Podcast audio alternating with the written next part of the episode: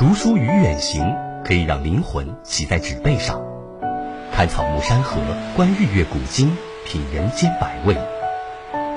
正如三毛所说：“读书多了，容颜自然改变。”许多时候，自己可能以为许多看过的书籍都成了过眼烟云，不复记忆。其实，它们藏在气质里，在谈吐上，在胸襟里。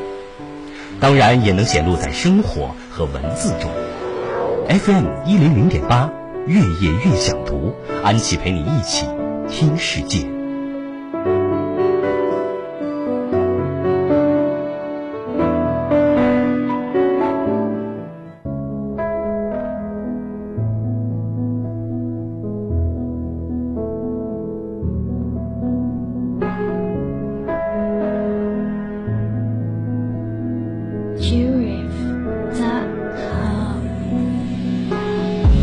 感谢您持续锁定 FM 幺零零点八，这里是正在为您直播的《月夜月想读》，我是主持人安琪。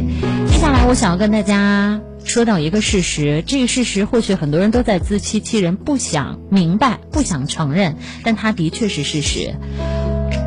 当你的另外一半不联系你的时候，你千万不要穷追猛打，因为这是你逼他离开你最快的方式。如果一个人不联系你，请你别再试图挽回了。这代表，你在你在他的心里没那么重要。当一个人心里有了思念，就会忍不住去联系对方。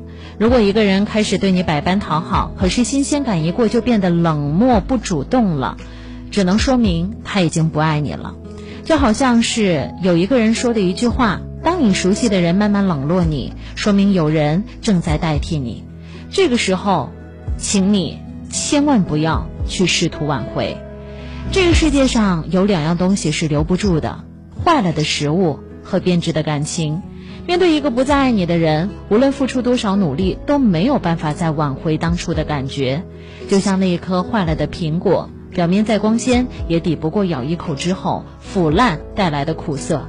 感情这种事儿，一旦有人变了心，放手才是最好的选择。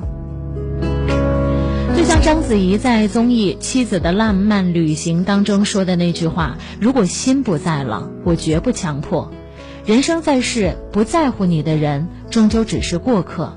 即便是这样，你又为什么要纠缠和挽回呢？放弃你心中的幻想，才是对你最大的成全。